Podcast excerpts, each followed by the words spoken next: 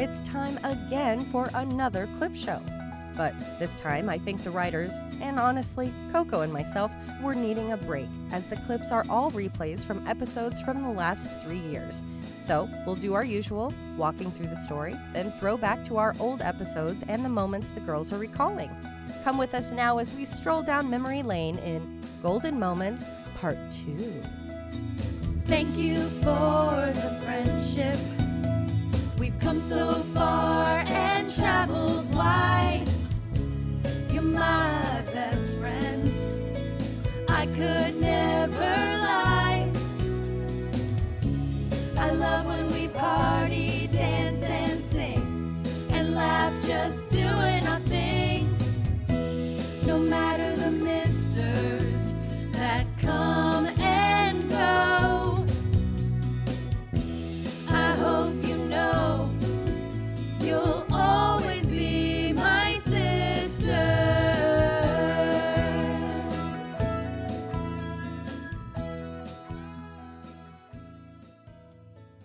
It's later that night, the night from last week, when during the day Sophia broke her big news, and Dorothy, in her seafoam green nightgown and robe, are in the kitchen, where Blanche comes in wearing her black and white matching robe and nightie.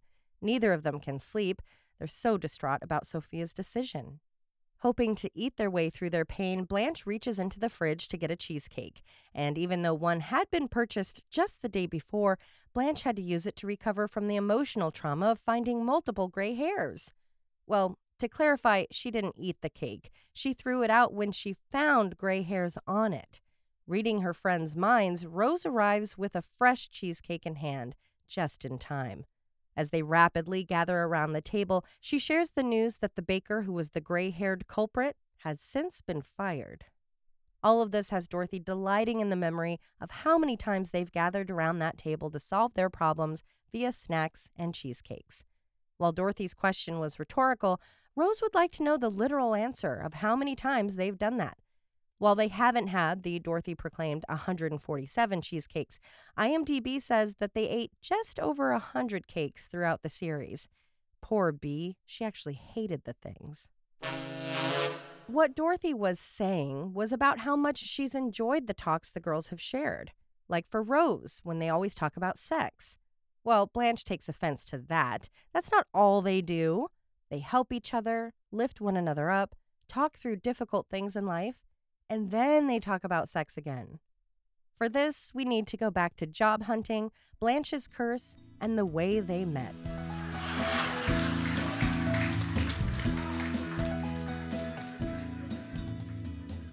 While we've been focused on Rose's work woes, let's not forget tomorrow is Dorothy's big date with the one and only Barry Glick.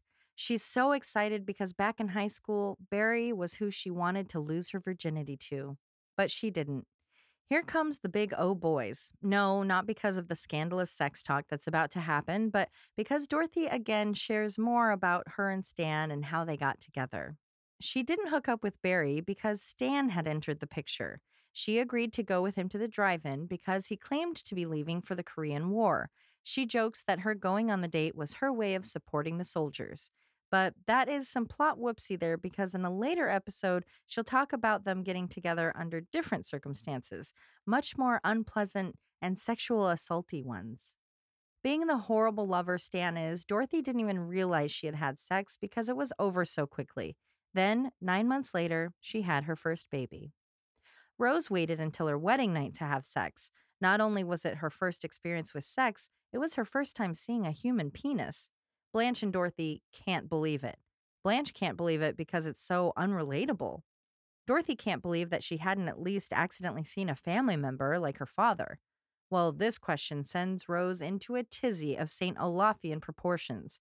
How the, what the, my, oh, my father. Uh, so when I was five, my family was hosting one of our only ever fully extended family Christmases, which I'm not sure what my parents were thinking as we were in a one bathroom house at the time, but okay. So we have all the aunts and uncles and cousins over.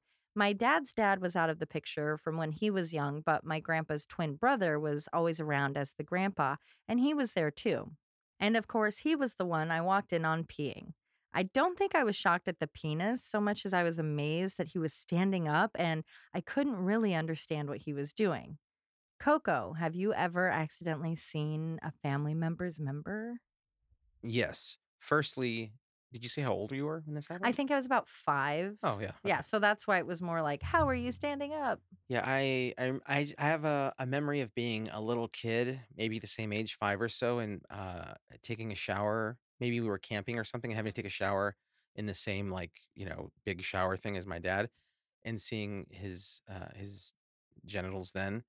Um so that wasn't weird. Once when I was 13 or so, uh I walked in our our bathroom at my mom's house had two bathroom doors. Oh, So uh-huh. on either, you know, and so I walked into one, and then, then there's a big long mirror there. And in the mirror, as I walk in, I can see into the mirror, and my sister is sitting there doing her hair with a, you know, loud blow dryer and had a sweater on and then nothing else. Oh no, So she was, was Donald like- ducking while doing her yes. hair. And she was like, you know, and she like, you know, ran towards, slammed the door shut. But I was like, oh, I do have that image in my head. oh, lucky you. No thanks. So I can understand Rose's reaction to that. yeah, It's not something anyone wants. no. The ladies bring Rose down from the ledge, and she goes on to explain that the only things she had seen were from the animals on the farm. And Blanche is right. With humans having an average penis size of 5.16 inches when erect, being compared to a horse's 24 to 32 inch average is a tough act to follow. When recalling that first night, Rose continues to share how the whole commencing act took some time because the whole idea seemed so ridiculous. She just couldn't believe that that was what you were expected to do. I do think about that all the time. Like, it is all such a silly, weird thing. Why does anyone care who does what to who? Dorothy nearly chokes on her pepperoni when hearing Rose explain how weird it all was. Trying to seek validation in her feelings, Rose looks to Blanche. Didn't you think it was laughable? I love Blanche in this scene so much. The way she kind of licks the inside of her lower lip while simultaneously being surprised and disgusted by Rose's point of view is pure magic. She not only didn't wait until her wedding night, she couldn't wait until her wedding night. She jokes that because she was in the South, the heat probably had something to do with her maturing faster. Well, buckle up for a fun fact. Research has shown she might be right. There are studies that have found that in climates with hotter weather, children may spend more time indoors being sedentary. That lack of movement equals a lack of melatonin. That hormone being lowered can cause puberty to begin prematurely. So I guess it's kind of a sad fun fact. Also being shown to cause early puberty air pollutants, plastic pollution, and the milk on the table. Yeah, it's full of hormones and they're causing it too. Wow, such fun facts. One good thing about that is that our military will be made of large people, That's true. big bruisers with big pecs and big, big thighs, big old fists. This was always my Grammy Corrine's favorite scene. I'm not sure if it was just because it was so damn funny or because Blanche is channeling old Corrine, but either way, it's top tier television.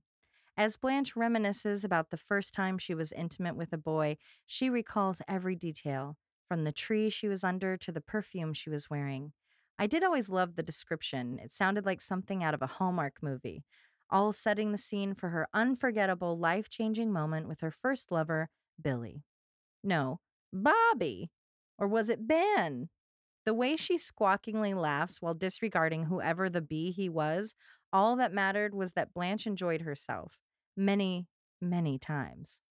Blanche isn't alone in that ability. In 2000, in a 2016 study, it was found that 8% of women enjoy themselves many, many times. The ability to many, many times for women can depend on their clitoral sensitivity and refractory period. Don't give up if you're going for many, many. 70% of women reported experiencing it at least once. So keep on trying with Brandon or Brian or Becky. Sadly, Rose and Dorothy fall in the same category as about 50 to 70% of women in heterosexual relationships that they are not satisfied. Another shocking number approximately 12% of women have never had their eyes roll in the back of their heads. Ladies, gentlemen, non binary friends, please love yourself. Spend some time with yourself. Get to know your golden girl. Bring electrical items you hide under your blanket into the picture. Grab a mirror. If you don't have to be in that category, don't be. If you don't know how to love yourself, how will you communicate with a lover how to love you? Can I get an amen? Blanche is out of bed and at the kitchen table. While it's exciting for Dorothy to see she's up, Blanche shoots down the excitement, pointing out she's only up because she was eating in bed and she doesn't want to gain weight. The only thing keeping her going is waiting for Danielle Steel's newest book. Danielle Steel being the prolific romance writer who is actually, fun fact, the best selling living author in the world. Danielle Steel. Danielle Steel. Yeah. Well, I should start reading her immediately. Did not know that. Isn't that wild? I mean, she has a huge catalog. I'm sure she has ghostwriters at this point, and uh, they sell like hotcakes. Good for her. You know, we were at that that beach house this weekend. Tons of Danielle Steel. Oh, were there? At least ten Danielle Steel. Not novels. surprising. Yeah. Well, they're beach reads, so perfect. Horny beach read. the name's Horny Beach Read. Sophia has been listening to Blanche's pity party and asks a clarifying question Is this all because of the change? That phrase alone upsets Blanche. While Dorothy tries to remind her of all the positives no cramps, no bleeding, no hunger, no moodiness Sophia ends the list of things you won't have with a new addition that you will have a beard. Because of hormone changes, some people going through menopause will experience a change in facial and body hair. So she isn't wrong. Although I'm pretty sure you just end up with some stray hairs on your chin.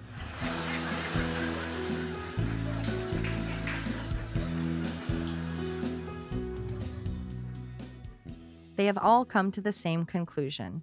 This living situation just isn't going to work. To prove it, Rose starts a St. Olaf story about the Great Herring War. There were two different families that controlled the herring bearing waters of Norway, and they had different opinions as to what to do with the fish to pickle or to circus. She's not kidding about the herring circus being smaller than SeaWorld. Herrings only grow to an average of 8 to 12 inches long. So, not SeaWorld and not Flea Circus, somewhere fishy in the middle.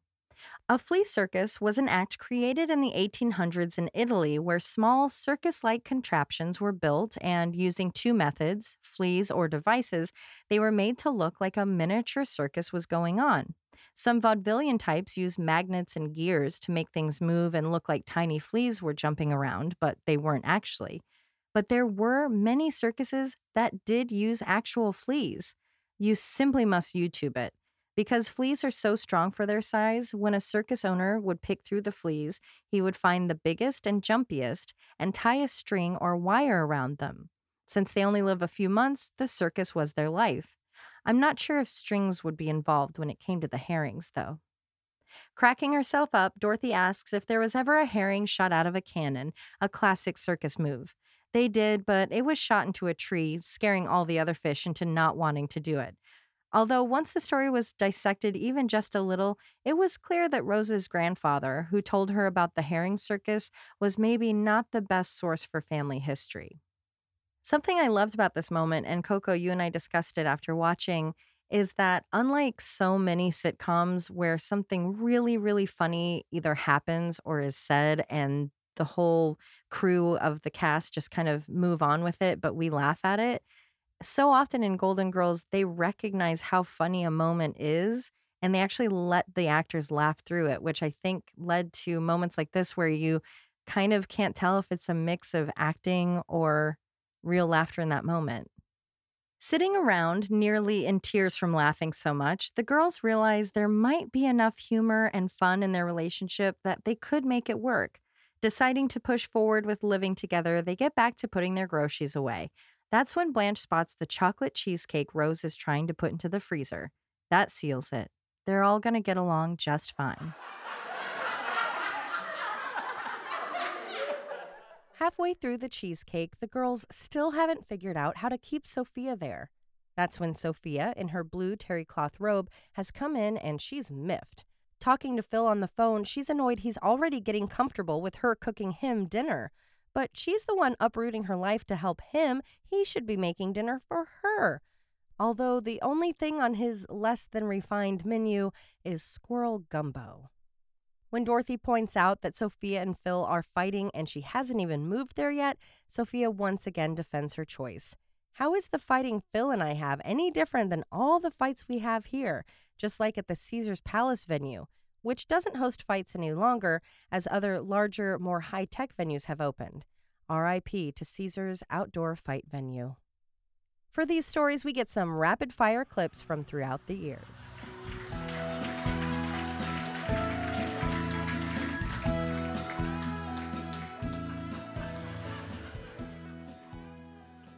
Lost in a fever, we aren't sure what day it is now, but Dorothy has taken over the couch and is resting with a blanket atop her. From the hallway, an unusually sluggish Blanche wearing a beige scarf and a fabulously bright colored 70s print housecoat over her nightgown. And without a greeting, Blanche asks about her heating pad and if Dorothy has seen it. Heating pad? How should she know where her item is? Before I even get to that, I know you loved that outfit of Blanche's. I've never seen a sick person look so great. Yeah.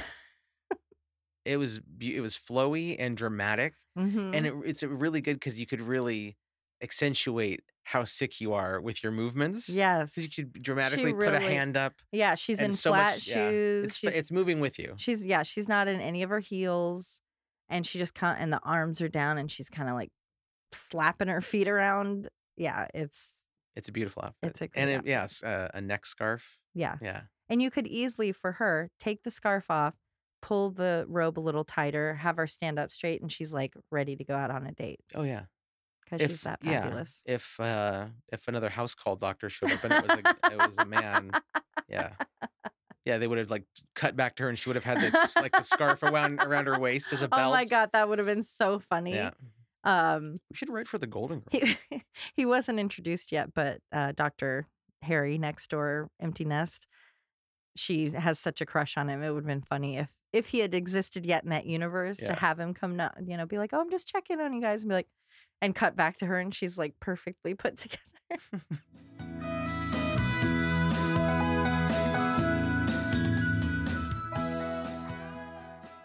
With a stern, raspy southern drawl, Blanche reaches down to the end of the couch where a cord is hanging down. Picking it up, she asks, Well, if this isn't it, I'd like to know what other electrical appliance you're using under that blanket. What a scandalous joke this is. Even as a kid, I wasn't sure exactly what I was laughing at, but I knew it felt naughty. Invented in the Victorian era, 1869 to be exact, the first vibrators came along because the doctors that were treating, aka manually stimulating women out of hysteria, well, their hands were getting tired. So, very openly and only for medical purposes, the vibrator was created.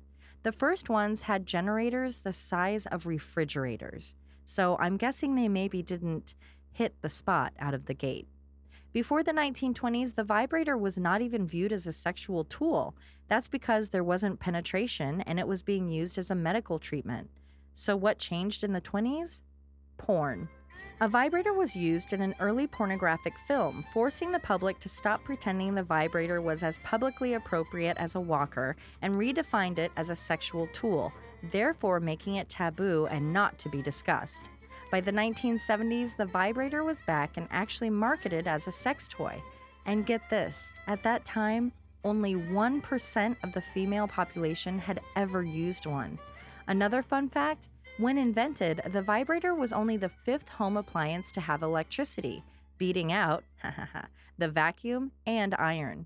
It wasn't until the infamous Sex and the City Sharper Image episode that vibrators became really mainstream again and options became more available. In the 80s, though, it was the Hitachi Magic Wand, Samantha's weapon of choice, that was most widely used at the time.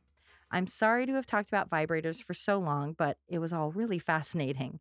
It's in this scene we learn that Blanche made the vibrator jokes of the 80s so Samantha could reignite a passion for them in the 90s. The long and the short of it yes, Blanche is implying that the cord she is holding is for her magic wand. God bless her.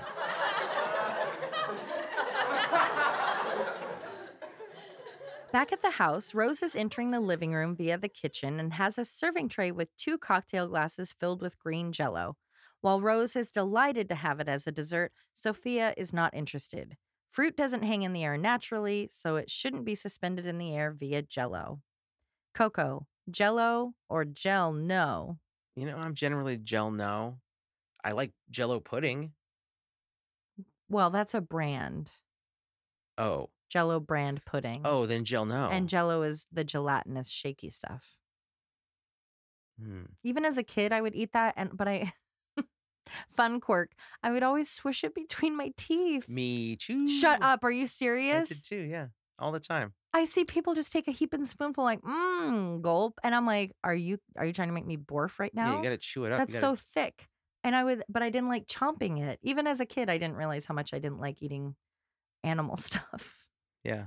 And I would swish it and then I would have just kind of like jello juice. Yeah, it was like a thick jello-y gravy. That's so funny that you did that. did I, wonder how common that is. I did that all the time with my grandma's jello. She'd make green jello and I would squish it between my sugar-free jello. Oh no. It was bad. I don't think I've ever even attempted of a fruit or an anything added to jello. I think I would like that more. I didn't like that when I was a kid, but I think I would really like that now. I, I, would like that. it more now. Uh, Yeah. some uh, put some grapes in there. There, you- Also, some you know what? grapes from the store. Exactly. I don't. I don't support that. Do you steal grapes at the store? Do you eat sample things more than one? No, Yeah. Okay. Good. I don't think Um, it's okay. I'm not going to say I've never done that. Maybe like out of desperation, I'm at the Winco bin area, the bulk, and it's like, yeah, you know what? I'm about to buy all this, and I do want a cinnamon bear right now while I'm purchasing all these things, but never like multiple. Never malicious. No, and I've done that like five times in my life, maybe. Hmm. What you? Are you a sampler? No, I don't like. I don't. I don't. I have a hard time believing that that I will get away with that. I've Get never- out of our store. I seriously don't think I've ever done it. Wow, that's impressive. Oh. Okay, perfect. Is it impressive or is it lame? Yeah. Well, now stuck with two servings of jello, Rose, in her light aqua dress and yellow apron, sees Sophia making a bit of a mess on the sofa and inquires as to what she is doing. Well, it's Tuesday night, so of course she's cleaning out her purse. I also love that as Rose is asking, Sophia is a straight up jerk and literally says, Beat it, I'm busy. Well, that's a New Yorker for you. Coco, you had some hawk eyes on this and you spotted an Purse item. banana. Purse banana. Purse banana. What was that doing in there? Did she mention that before? Was she hiding it from Rose's fruit salad disaster? There are a few things I love about this show as much as I love the Sophia purse bit. No matter the time, day, location, or outfit, she has her beaded purse on her arm. And it is shockingly difficult to find a recreation of it anywhere. I would spend a pretty good chunk of change for a well made version of her purse. So, anybody out there? Any takers? Let me know. As the clown car of purses is emptied out, strewn across the entire sofa, Rose can't believe all of those items, including a banana, came from that little purse. Sophia is, of course, sarcastic in her response. No, it's not all my purse. I cleaned out my ears and found a rain bonnet, a little plastic cap that has pretty much gone out of style. They were used to keep the fancy hairsprayed styles of the olden days intact so you could encounter rain but still have beautiful hair. She also had Feen-a-mint in there. Feen-a-mint is simply a form of laxative, and it does not go in your ears. Sophia's constantly rude behavior doesn't go unnoticed by Rose, so she asks, What's wrong? Not in any better a mood after being asked, Sophia says, I haven't had sex in 15 years and it's starting to get on my nerves. And Sal has been gone longer than that, so we know that she's been hitting the scene since he's passed away.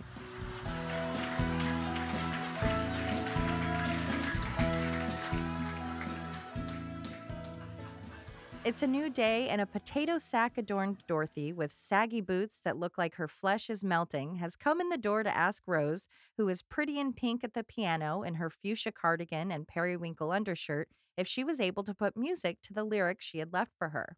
Well, she sure has, and Dorothy is loving it after only hearing a few notes. Ready to sing along to the tune, she asks Rose to take it from the top, which just means to start at the beginning. Or at least that's what I'm hoping, and she isn't referring to her own top, one that we're now seeing up close, one that has buttons going down but not in the middle, just off to the left a little. Along with the button placement from the casual chic chef line, there's also an oversized collar that's been laid upon the partial zebra pattern triangle that decorates from the collar to almost her belly button. I know that explanation sounds bad, but trust me, the actual shirt is much worse. Feeling cheeky when Dorothy asks her to tickle the ivories, Rose literally tickles the piano.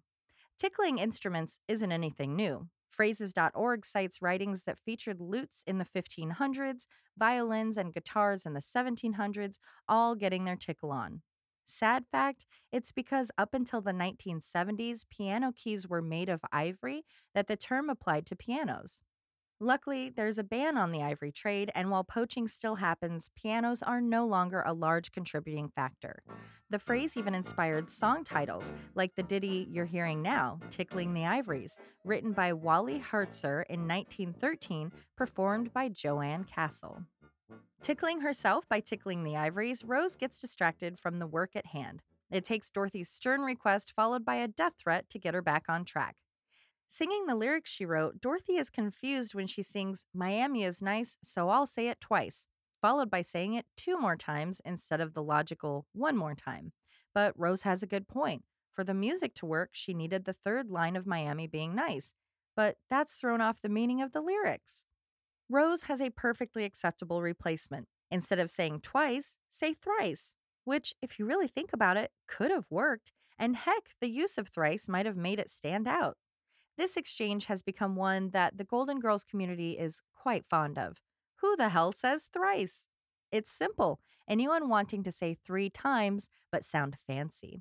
Also, anyone who is into rock music from the early 2000s, there's the band Thrice, who is still releasing music and have a song that could have been used in the Henny Penny play, The Sky is Falling.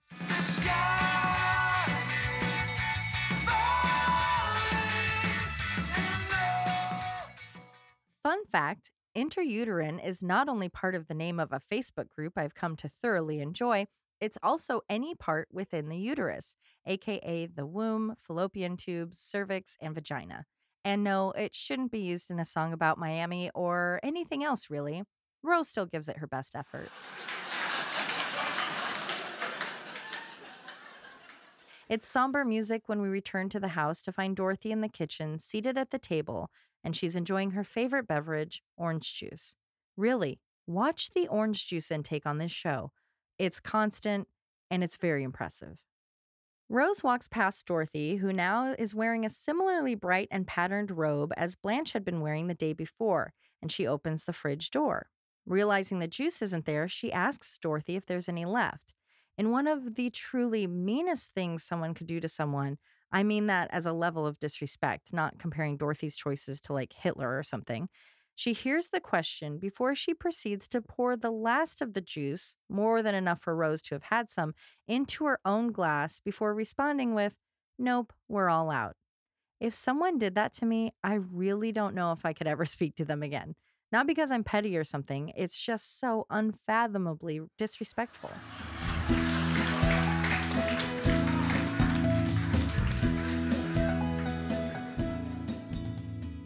Come on, Sophia. There's more to the relationships in the house than constant bickering, right? There's also sex, which, to no surprise, has already been discussed. For every moment Dorothy tries to sell the love and fun they all have, Sophia pushes back. Yeah, and y'all are a pain in the butt. Sure, that might be true, Blanche concedes, but at least there's always something exciting going on. The next scene, it's nighttime, and again with the bad direction choices, we pan awkwardly across the room, making the show look like a 70s soap opera when we hear an unknown noise outside the front door. The noise gets closer and closer before the front door opens. The alarm goes off, and in the hallway, we see a shadowed figure. As soon as the alarm goes, so does a gunshot from that figure. The lights come on, and we see that the menacing sounds at the door were coming from Blanche and her date, assumed to be the psychiatrist, Lester. Rose was the shadow figure, and her shot had luckily missed her friend and her friend's date, instead, taking out the prized, adored Chinese vase. Rose makes the point that, hey, at least I shot the vase. The alternative was hitting your date. It's not comforting to Blanche as she proclaims she wishes Rose had just shot Lester. Lester bounces, and Blanche calmly talks to Rose as if she hadn't just been an inch away from death mere seconds ago. Someday, I really hope to find a way to dismiss someone with, Go on home, you old fool. I mean, the balls of doing that. My roomie just almost shot you. You're scared, but I'm calling you a fool. Sophia is glad because she hated that cumbersome vase.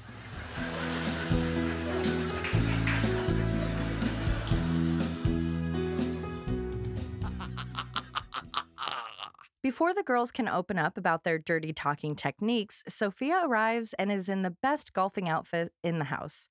Her yellow visor baseball cap combo goes great with her brighter yellow polo shirt under a bright blue cardigan paired with a khaki skirt. She looks youthful and playful. As the ladies pause their adult conversation because an even older adult has entered the room, Sophia gets next to Rose and turns to her before saying, There's a man in your bed. Rose stammers, panics, and lies. Blanche and Dorothy give a bit of an ooh and call her out for the noises they heard. Blanche then smirking with a Rose got lucky, which is so fun to hear her say because it seems like that's such an 80s raunchy high school comedy phrase. Getting lucky is just that having sex, the luck of finding someone willing to do that nastiness with you. As the room swirls with giddy giggles and callings outs, Rose is hit with a brick of information from Sophia.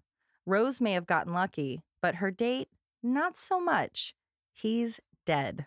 Rose argues back. She just left that room. He's not dead. Sophia counters. She took some of Rose's laundry into the room, saw there was a man. Thinking nothing of it, she greeted him, but there was no response.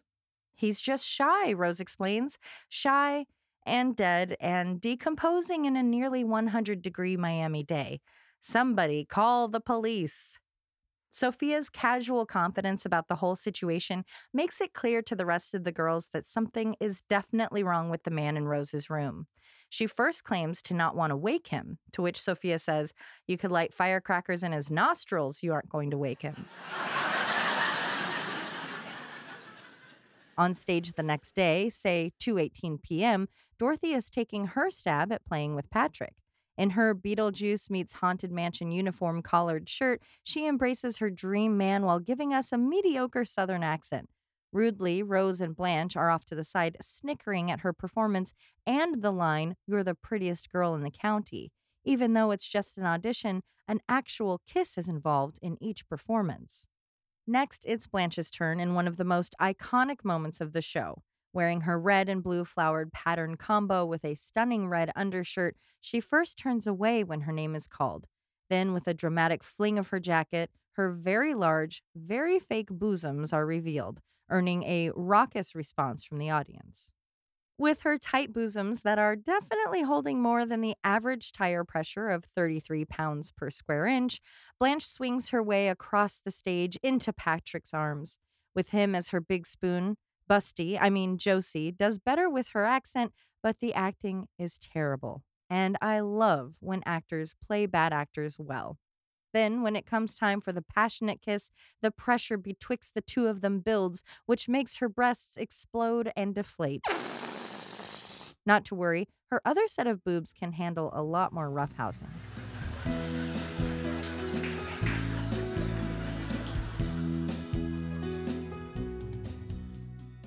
See, it just won't be the same without Sophia around. She simply has to do something.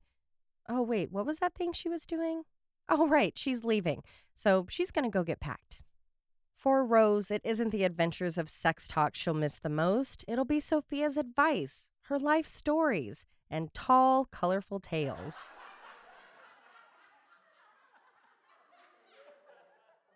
Sophia and Rose commiserate in the kitchen about the friendship troubles within the house. Sophia's take is to stay out of it. Here we get our very first Picture It Sicily, the opener to Sophia's famous stories. She then tells the story of how she and her friend, Mama Celeste, were driven apart by a man.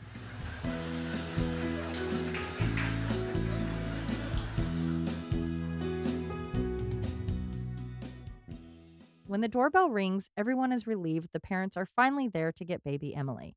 But they're wrong. It's adult Sophia who has come home from the walk. Patting her chest, she tells the tale of her walk. Half the walkers dropped out, or perhaps dropped dead, when the starter pistol went. Starting slow, she saved her energy before pouncing like a panther. That's when everyone started chanting her name, and I love how she says this Sophia, Sophia. With the finish line in sight, she hit the wall. No, not the runner's wall, the wall of the new Wendy's being built on Collins Avenue. Sophia is more old school about her home cures. Back home, you didn't go to a doctor, you went to the neighborhood widow, and she had a cure for whatever ailed you. Casually snacking on raisins, Sophia begins to tell the tale of how the miracle working widow would make a medication for ear infections. But one day, the village idiot got his hands on it. Misunderstanding what he was to do with it, he put the green mixture on his pasta, not his ear. The thing was, it was actually delicious. So, being that it was basically medicine on pasta, it didn't sell very well. The writers do such a good job here. You know there's a punchline coming, but you aren't quite sure if it'll be about the idiot, the widow, or if Sophia is just lying through her teeth. It turns out it was the latter. After saying that the village idiot changed the name of the salve to pesto sauce and it sold like hotcakes, Dorothy calls Sophia out for lying. I love so much that Sophia doesn't argue back or defend herself. She's just like, yeah, I'm old. I'm going to tell stories. Actually, the term she uses is colorful, which used to be used to describe any kind of outgoing, expressive person. Now it's actually listed in Psychology Today, and here's what they have to say about it. See if this matches a diagnosis for Sophia. Or me. The colorful personality is a subclinical form of histrionic personality disorder, which refers to a pattern of attention seeking behaviors featuring exaggerated, even theatrical displays of emotion and shallow relationships. Here are some of the traits of a colorful person high in most facets of openness to experience and are generally imaginative, emotionally expressive, artistic, inquisitive, and willing to try new things. Low in some facets of neuroticism, tending to be self assured, not anxious or emotionally vulnerable, but also tending to act impulsively and to be quick to anger.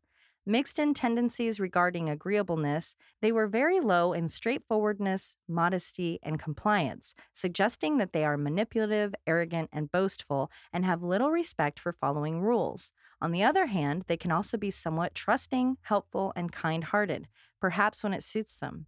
Finally, in regards to conscientiousness, they tend to be ambitious and sure of their abilities, but also tend to be disorderly and undisciplined. They do not plan ahead, and they tend to be lax about keeping their obligations.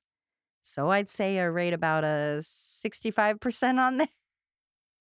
I- I'd say 69. That is, uh, yeah, I heard some, I heard there were some things that were matchy a little bit. Yeah. I'm colorful. What can I say? Self diagnosed. I mean, mental else? health condition. I, I mean, I would call you colorful also.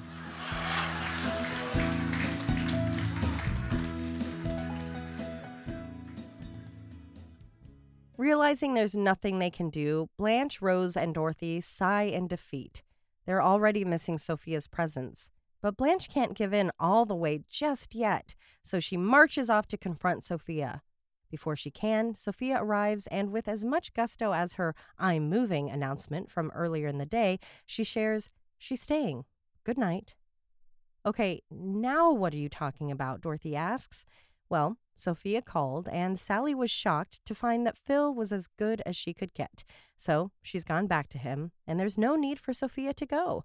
Although she should maybe stop by and pay a visit to just like check in on this big family. After sharing how lost they would have been without her, Sophia agrees. Things are terrific at the house on Richmond Street. The moral of the last two weeks enjoy each other. Change can be hard and unexpected, but it's always made easier by remembering those cherished moments. Think about the good times, the bad times, and the cheesecake times. And then you can talk about sex again. As always, thank you for listening and thank you for being a friend. Be sure to join us next week for a non clip show episode with And Ma Makes Three.